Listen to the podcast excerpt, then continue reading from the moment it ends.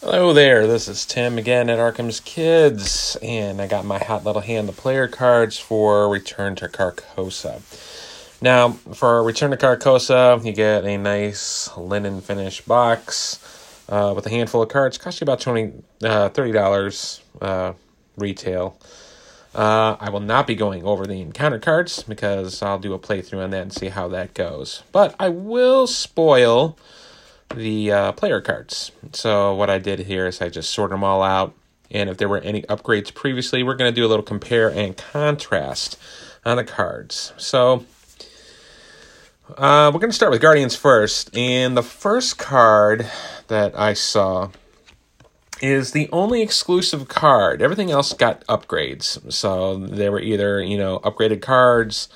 Um, or even better cards um, on the on the uh, experience point scale, except for this one. And this one's called Eat Lead. Again, it's a Guardians card with uh, skill pips of fighting and evade. Uh, cost you one, uh, and it's an event tactic. Fast. So when you activate the fight ability on a firearm arm set, spend one additional ammo token from that asset. When you reveal the chaos tokens for this attack, reveal one additional chaos token. Choose one to resolve and ignore the other. So this is almost like you know uh, fanning your gun, you know, kind of cliche old west kind of style, but uh, I dig it. Um, however, I wouldn't do this for a Colt 45 or anything like that because you only got like four ammo slots, or if you're using anything like Roland Special Guns or Joe Diamonds, uh, you know, 911s, probably wouldn't do it. Uh, but I would do it for the very next card. So we have an upgraded version of the 32 Colt. So the regular 32 Colt was normally would cost you three, uh, with one fighting pip and an asset. It gives you six ammo. It is a weapon firearm. Takes one hand slot. You can spend an action to spend an ammo, fight, and you deal one damage for this attack. The upgraded version, it costs you two XPs to put it out. It does have two fighting pips uh, for skills uh, to pitch. Uh, again, one hand as well. The biggest difference is it costs you one less, and as a react, you can spend a resource and return the 32 Colts to your hand. So, Eat Lead would be amazing for the 32 Colt. So, you can just fan it out, not worry about it, spend a resource, bring it back, and then play a 32 Colt again with all your ammo right back again. I, I like it. Um, 32 Definitely. Um, this can fit in a lot. You know, immediately this would fit nicely with Mark Mark Harrigan right off the rip. I mean, he doesn't have to worry about it. He doesn't really have to really push too much on the fighting aspect of it. Um, with the eat lead, if you really need that moment where you need to get that critical shot in to take it out, absolutely, you wouldn't have any regrets on it. The eat lead card, uh, um, uh, honestly, you wouldn't. Well, I it's kind of situational, I think. Um, unless you have ammo to just to throw around willy nilly.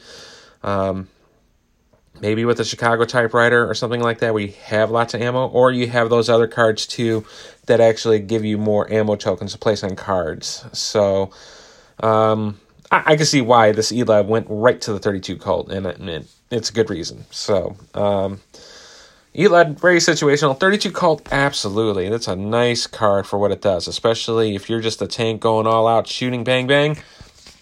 Good stuff. All right, so next we're going to move. I'm going to change it up. I'm going to move to the Survivors. Survivors got two new assets. They got the uh, Lantern and the Gravedigger Shovel. Going to do the Gravedigger Shovel first. So the regular one was two resources.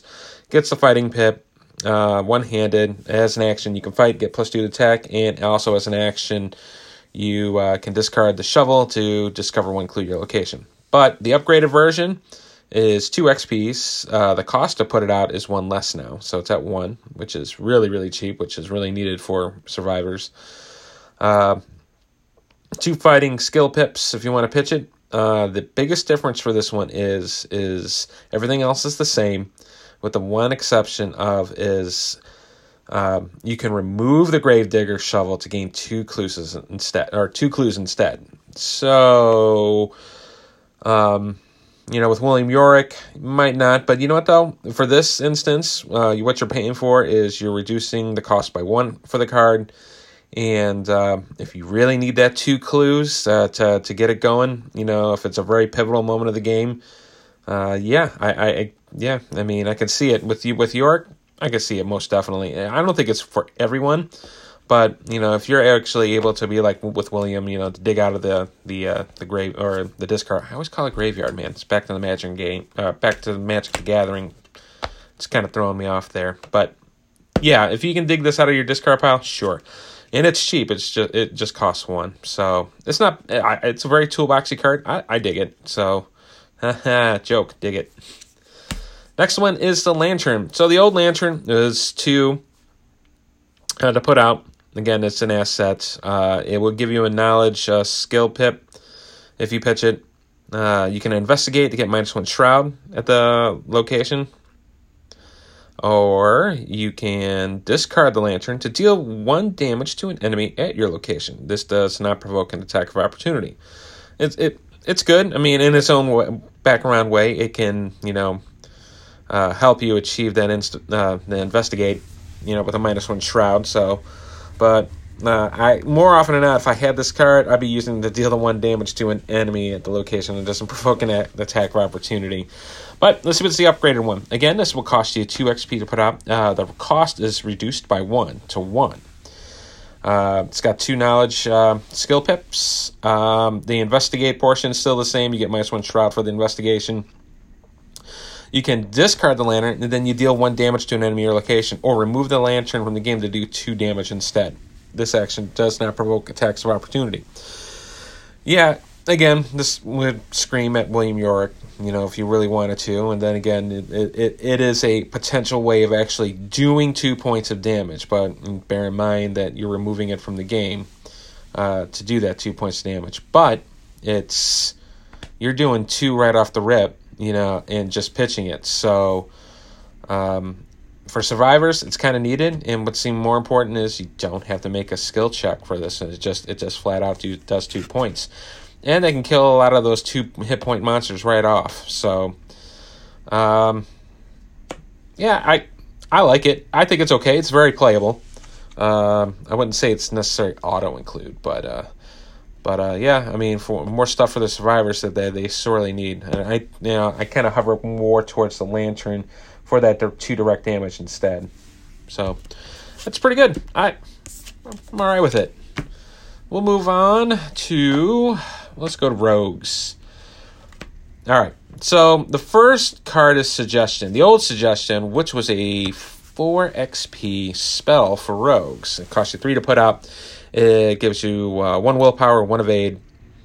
Uh, put three charges on it. You, as an action, you can exhaust suggestion to evade and add your willpower value to your skill value for the rest of the invasion tab.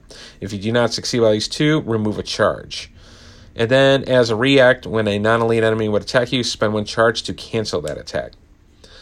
It's very, very expensive for the old one for what it does. Um, honestly, you were not going to put this on Finn because his his uh, willpower is dreadfully low. Um, and it's just unique too because I think this is like one of the first spells that that was exclusive to rogues. So kind of I, I kind of dug it, you know, for the flavor. All right, so you're going to get a watered down version, which is the new one. Um, still costs the same. It's three uh, to put out, but you lose the evade skill pip. Uh, still puts on three charges, but if suggestion has no charges, you have to discard it.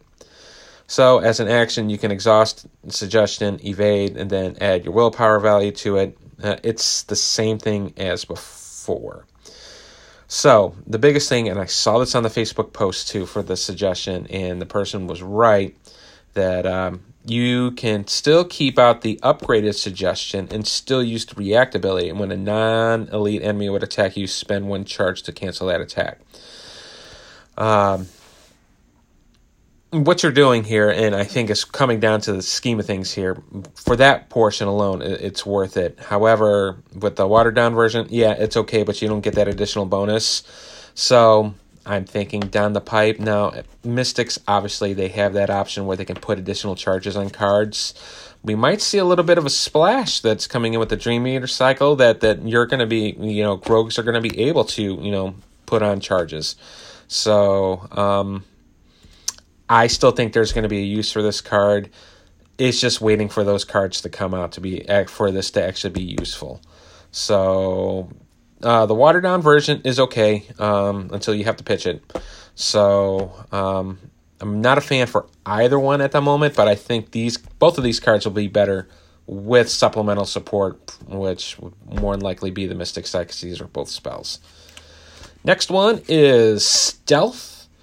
Um, the first Stealth that came out in the Carcosa packs. Um, this was uh, uh, two resource asset with one evade skill, skill pip. It was a talent. As an action, you can exhaust stealth and then evade. Then the chosen enemy gets minus two evade for the evasion attempt. If you successfully evade the enemy, disengage with it, but do not exhaust it. Until the end of turn, that enemy does not engage with you. Uh, in solo, I like this card in solo. With multiplayer, eh, maybe so. If everyone's hanging out with you, I mean, it's. Uh, it, the monsters can move around. I mean, granted, it doesn't engage with you personally, but it can go to somebody else. So, uh, truly for stealth wise, uh, I love this card solo. Uh, multiplayer, uh, you might get some looks from other people. you play this card and you uh, just attach somebody, and somebody else is at the location with you, and, and it goes to somebody else. So, the upgraded card for this pack is uh, Cost you 3 XPs. Everything else is the same, but you do get an additional evade for the skills if you want to pitch it. So instead of an action, it's a react. So during your turn, exhaust, stealth, evade. The chosen enemy gets minus 2 evade for this evasion attempt. If you successfully evade with the enemy, disengage with it, and do not exhaust it until the end of your turn, that enemy does not engage with you. So instead of spending an action to exhaust it, this is just a react, which is way better way better, so much better than the first part. So, yeah, it's worth the 3 XPs for this because it doesn't burn in action. That is the biggest piece right there. It does not burn it, and you can still move around. So, if I was playing a rogue solo and and they had a really good evade on it, uh, yes. If you're not looking to do a lot of damage and you're looking just to move around the boards, get clues, get in, get out, this stealth is worth it. Absolutely worth it. So, I like it.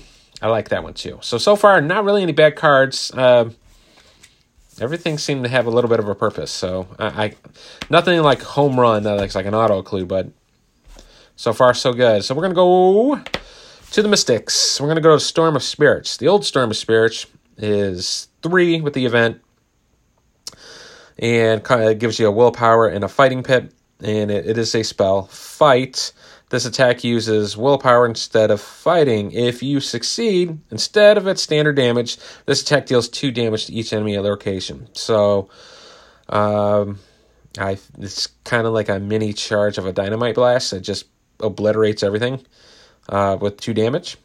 It's a one shot deal though, so when you play it, you just it goes to your uh, discard pile. If any one of the special symbol uh, symbols are revealed, with the exception of the Elder Sign, is revealed during this attack, deal one damage to each investigator at your location. Okay, so what's the difference? The new one is the same, except this one will cost you 3 XPs to put in your deck. You do get an additional fighting pip on your skill front. Uh, fight, this attack, again, does willpower instead of fist. And You get plus 2 additional willpower for this attack. If you succeed, instead of the standard damage, this attack deals 3 damage. Alright, so this is the Dynamite Blast uh, with benefits. This is this, wow, that's awesome. You know there's a drawback. Of course there's a drawback. All right, so if you draw any special symbol other than the Elder Sign, uh, deal two damage to each investigator at your location. Um, yeah, for Mystics, if you're getting overwhelmed or bum trucked with a lot of enemies, yeah, unleash it and just do damage. It's just only at that location. But if you're getting overwhelmed, this this is the answer. Uh, again, I don't think it's an auto include, uh, but it's another potential potent spell to actually do lots of damage, and it does three. So that's going to wipe out uh, a good enemy two or three if they're all up on you. Next one is Alchemical Transmutation. The old one is a one uh, resource asset, uh, one willpower uh, if you wanted to pitch it for skills. Uh, gives you three charges. It is a spell. Action, exhaust, alchemical transmutation, and spend one charge. Test willpower one. For each point you succeed by, gain a resource. If you draw any other special symbol other than the Elder sign, uh, take a damage. All right. Uh, I thought this was better than the the other one was, which was I believe was forbidden knowledge, that you were just going to take a whore every single time you use it. But the the the the added effect of that is you're just going to get that resource. Um, I like this one. You know, considering it's a cheaper willpower, so you can pretty much put it with any mystic. Oh heck, you can even put it with Daisy, but you know, even with Daisy, you know, they they never have money with issues or any issues with money. Uh, so the upgraded version is they reduce the cost by one, so it's at zero, so it's free to put out. It costs you two XP to put in your deck. It does have a knowledge uh, skill pip as well. This one has four charges, and the test is reduced for willpower by one to zero. And again, it's the same thing too. So this one here, it's just cheap. Um, potential to give you a, lots of resources, and if you have some bag manipulation, I'm like looking at Father Mateo or something like that um, to to um, you know not draw any of those special symbols. Uh, yeah, this would be good. Oh, Jim Culver would rock this one too, you know, because he can change the skulls. Again, this would be depending on what campaign you're playing with. So, uh, yeah, I mean that's uh, another good bit too. So that was the last card for the set.